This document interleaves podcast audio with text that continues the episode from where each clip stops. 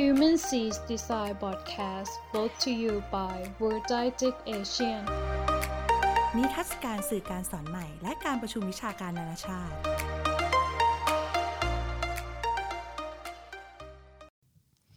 สวัสดีครับยินดีต้อนรับสู่ Human Seas Design Podcast อีกครั้งนะครับคุณอยู่กับสกลธีรวรัญยูนะครับวันนี้ก็จะมาคุยเรื่องจริยธรรมในมนุษย์นะครับวันนี้ก็มาเริ่มกันที่บทที่ห้านะครับเรื่องของความยุติธรรม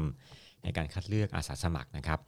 เขาบอกว่าหลักยุติยุติธรรมเนี่ยในการวิจัยหมายถึงการกระจายความยุติธรรมที่กำหนดให้มีการกระจายนะครับ burden แล้วก็ผลประโยชน์ benefit ที่อาสาสมัครเนี่ยพึงได้เท่าเทียมกันนะครับความยุติธรรมในการเลือกอาสาสมัครเนี่ยมีสองระดับนะครับคือระดับสังคมก็คือการให้กลุ่มใดเข้าหรือไม่เข้าร่วมนะฮะของตัวของโครงการวิจัยเนี่ยโดยที่เราจะต้องดูจากความเหมาะสมในการคัดเลือกนะครับเช่นเราเลือกผู้ใหญ่ก่อนเด็กนะครับอันที่สองเนี่ยระดับบุคคลเนี่ยก็คือเลือกคนอย่างเที่ยงธรรมนะครับไม่มีอคตินะครับการยกอย่างเช่นการเลือกกลุ่มเปราะบางหรือว่า vulnerable subject นะครับเช่นชนกลุ่มน้อยนะผู้ด้อย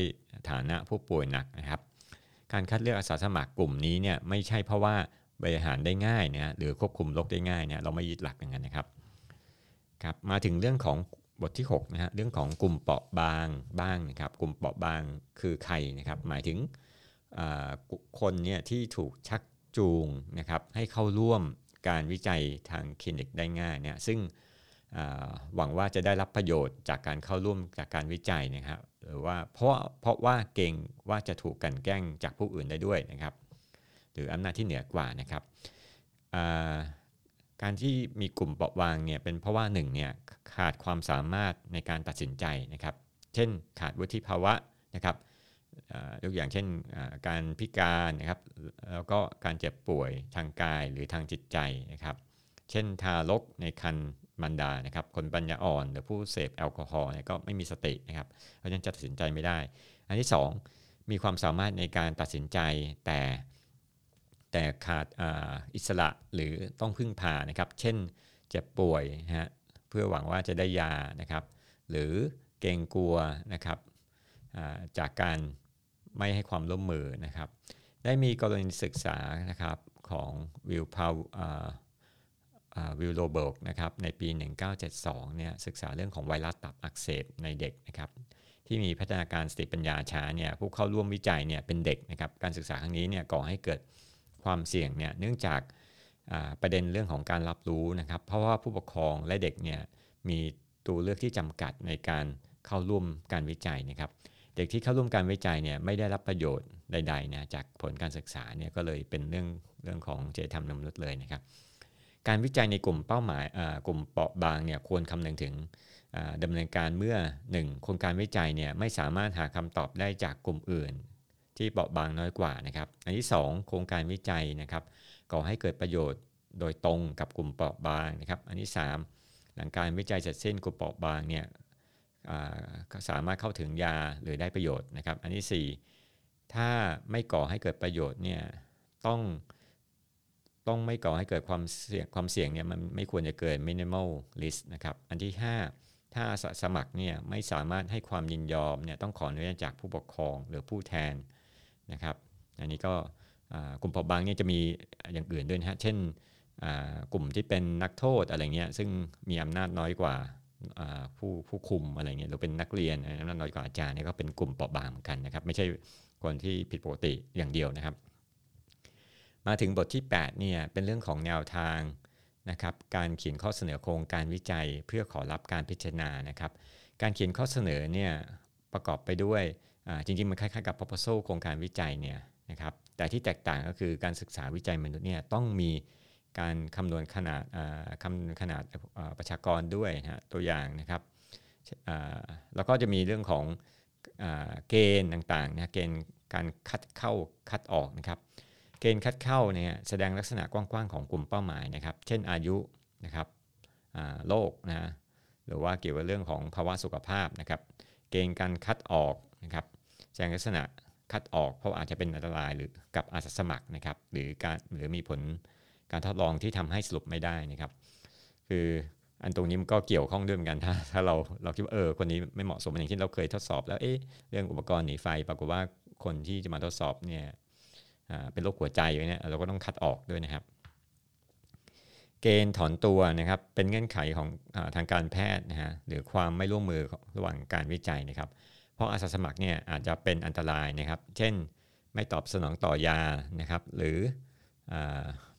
ไม่ทานยาตามที่กำหนดนะครับที่เป็นแบบนิสัยนะครับอันนี้ก็ก็จะต้องคัดออกพอสมควรเหมือนกันนะครับเกณฑ์ยุตินะครับโดยการเป็นเกณฑ์ที่ว่าเป็นเหมือนกับยุติโครงการทั้งหมดนี่แหละครับเช่นบริษัทผู้สนับสนุนเนี่ยยุตินะเพราะการรักษาไม่มีผลดีนะครับหรือว่ามีผลเสียที่รับไม่ได้นะครับอันนี้การเรียกประชากรและกลุ่มตัวอย่างนะครับถ้ามีกลุ่มควบคุมเนี่ยที่ได้รับรับยาหลอกเนี่ยต้องแสดงความจำเป็นนะครับแล้วก็ความเป็นไปได้ที่จะให้ยาทดลองนะครับแล้วก็เหตุผลในการเลือกกลุ่มตัวอย่างเนี่ยและวิธีสุ่มตัวอย่างว่าเราต้องบอกว่าทำไมเราถึงเลือกกลุ่มนี้ชุมชนนี้นะครับ อ, อันนี้ก็ต้องเขียนด้วยครับก่อนที่จะไปใน proposal นะฮะในการขอวิจัยนะครับแล้วก็วิธีติดต่ออาสาสมัครนะครับว่าจะติดต่อได้ยังไงนะครับเป็นการเป็นการส่วนตัวนะครับแล้วก็ทำให้อาสาสมัครเนี่ยสามารถที่จะดูแบบเขาเรียกว่าดูแบบแผนแบบเปิดเผยได้นะครับอันนี้เอกสารเนี่ยที่อาสาสมัครเนี่ยต้องไม่ปิดบังในเรื่องของความเสี่ยงนะครับเขียนให้เราต้องบอกเขียนบอกเอออะไรบ้างมีความเสี่ยงในโครงการวิจัยนะครับบางทีจะต้องเขียนบรรยายสิ่งที่อาสาสมัครต้องทำนะครับหรือถูกกระทำนะครับเมื่อเข้าร่วมโครงการนะเช่นเขาจะต้องกินยานี้หรือว่าจะต้องจะต้องอะไรในสมมติ usability testing จะต้องทดสอบนู่นทดสอบนี่อะไรเงี้ยนะครับอันนี้ค่าตอบแทนเนี่ยจะให้กรณีเมื่ออาสาสมัครเนี่ยเสียเวลาแล้วก็ต้องเสียค่าเดินทางนะครับแล้วต้องแจ้งว่าถ้าอาสาสมัครถอนตัวจากตัวของการวิจัยเมื่อไหร่เนี่ยเราอาจจะมีการทำลายตัวอย่างทางชีวภาพเนี่ยสมมติว่าไปเก็บเนื้อเยื่อเข้ามาอย่างเงี้ยก็จะต้องทำลายด้วยนะครับหรือเก็บรักษาไว้ไม่ให้เปิดเผยไปที่อื่นนะครับ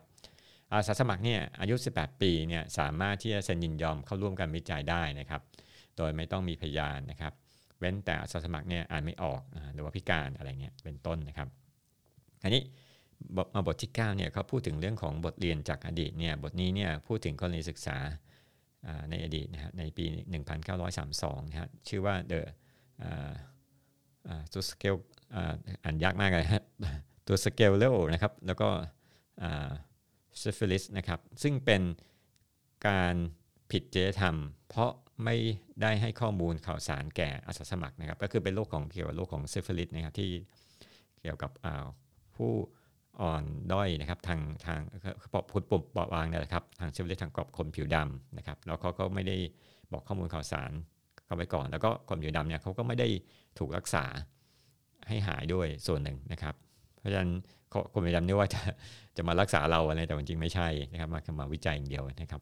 อันนี้Milgramนะครับ Obedience นะครับ Experiment เนี่ยในปีหนึ่งพันเก้าร้อยหนึ่งนะครับอันนี้เป็นการทดลองนะครับที่บอกอาสาสมัครเนี่ยคือเขาจะมีการทดลองอันนี้ก็น่าสนใจนะครับคือเขาทดลองบอกว่าเป็นเรื่องของอ่าคนที่ทดลองเนี่ยเขาทำเครื่องประดิษฐ์เครื่องช็อตคนนี่แหละแล้วก็เครื่องช็อตคนเนี่ยมันก็เขาจะทำเหมือนกับมีอ่ารีครูทคนมานะครับมีมีคนแล้วก็ทำหน้าที่ประกอบเป็นอาจารย์นะครับอีกคนนึงเป็นนักศึกษาเราให้อ่านออกเสียงอาจารย์ก็พูดอย่างนี้แล้วนักศึกษาก็ตอบเสียงนะครับถ้าตอบผิดเนี่ยก็โดนช็อตนะครับแล้วก็เพิ่มทีละ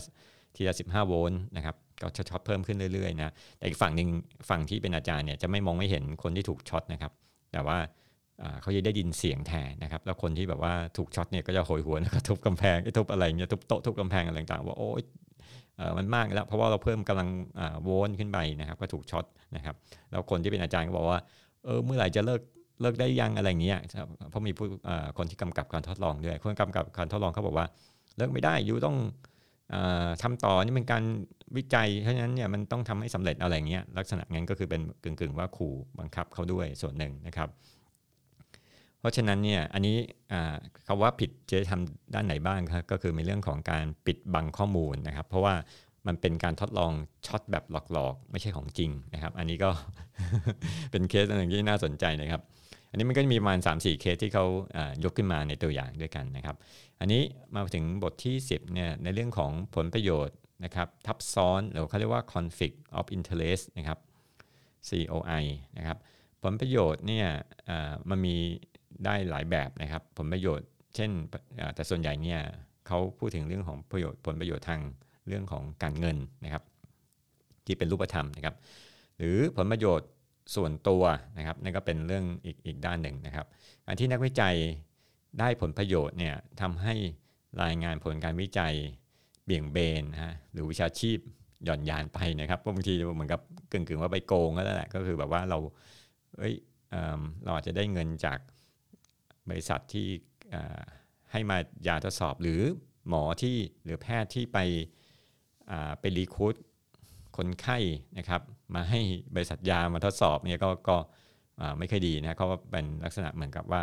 เขาได้ประโยชน์จากการที่ไปรีคูทแล้วก็ได้เงินจากบริษัทเนี่ยก็ไม่ไม่ถึงกับดีมากนะครับอันนี้แล้วก็จะมีเรื่องของผลประโยชน์ประเภทของผลประโยชน์เนี่ยมีอยู่ด้วยกันสามแบบนะครับผลประโยชน์ที่ซับซ้อนนะครับในหน้าที่นะครับเช่นบุคลากรรับงานจากภายนอกแล้วให้เบียดเบียนเวลางานเกินเหมาะสมนะครับเช่นอาจารย์อาจจะรับจ็อบนะครับแล้วให้นักศึกษาทำนะโดยงานอย่างเงี้ยไม่เกี่ยวข้องกับไอ้วิทยานิพนธ์ของเขาเลยนะครับอันนี้ก็เป็น conflict of interest อย่างหนึ่งนะครับเป็นเกี่ยวเรื่องของหน้าที่นะครับเรื่องของผลประโยชน์ทับซ้อนในรูปแบบของเงินนะครับเช่นการมีหุ้นส่วนในบริษัทยายกตัวอย่างฮะแล้วก็การได้รับผลประโยชน์จากตอบแทนจากบริษัทนะครับเช่นอย่างอื่นนะอาจจะไม่ได้เงินแต่ว่าอย่างเช่นได้ไปดูงานสัมมนาต่างประเทศนะครับอันนี้เขาบอกว่าจริงๆแล้วคณะกรรมการเนี่ยก็อาจจะแบบไม่ได้แบบเป็นปปช.จะไปนั่งดูเรื่องของผลประโยชน์นะแต่เขาคงเขียนไว้ก่อนนะครับสถาบันการการออกแบบโทษทีนะสถาบันเนี่ยควรของมหาลัยแต่ละมหาลัยหรือว่าคนที่ให้เกี่ยวกับคณะกรรมการเนี่ยควรประกาศแนวทางนะครับว่าจะทำไงให้ปกป้องตัว conflict of interest นะครับเช่นเปิดเผยผลประโยชน์ที่ได้รับจากบริษัทแก่อาสาสมัครด้วยนะครับหรือเปิดเผยตัวข้อมูลอย่างเงี้ยว่าประโยชน์เนี่ยต่อสาธารณชนเลยก็คือแบบทำให้มันเป็นอะไรนะเขาเรียกว่าไง open ไปเลยนะครับไม่ว่าจะเป็นการนำเสนอผลงานตีพิมพ์อะไรต่างๆด้วยนะครับครับวันนี้ก็จะสรุปตัวของเรื่องของจริยธรรมในมนุษย์ดังนี้นะครับอันที่หนึ่งเนี่ยหนังทั้งหมดเนี่ย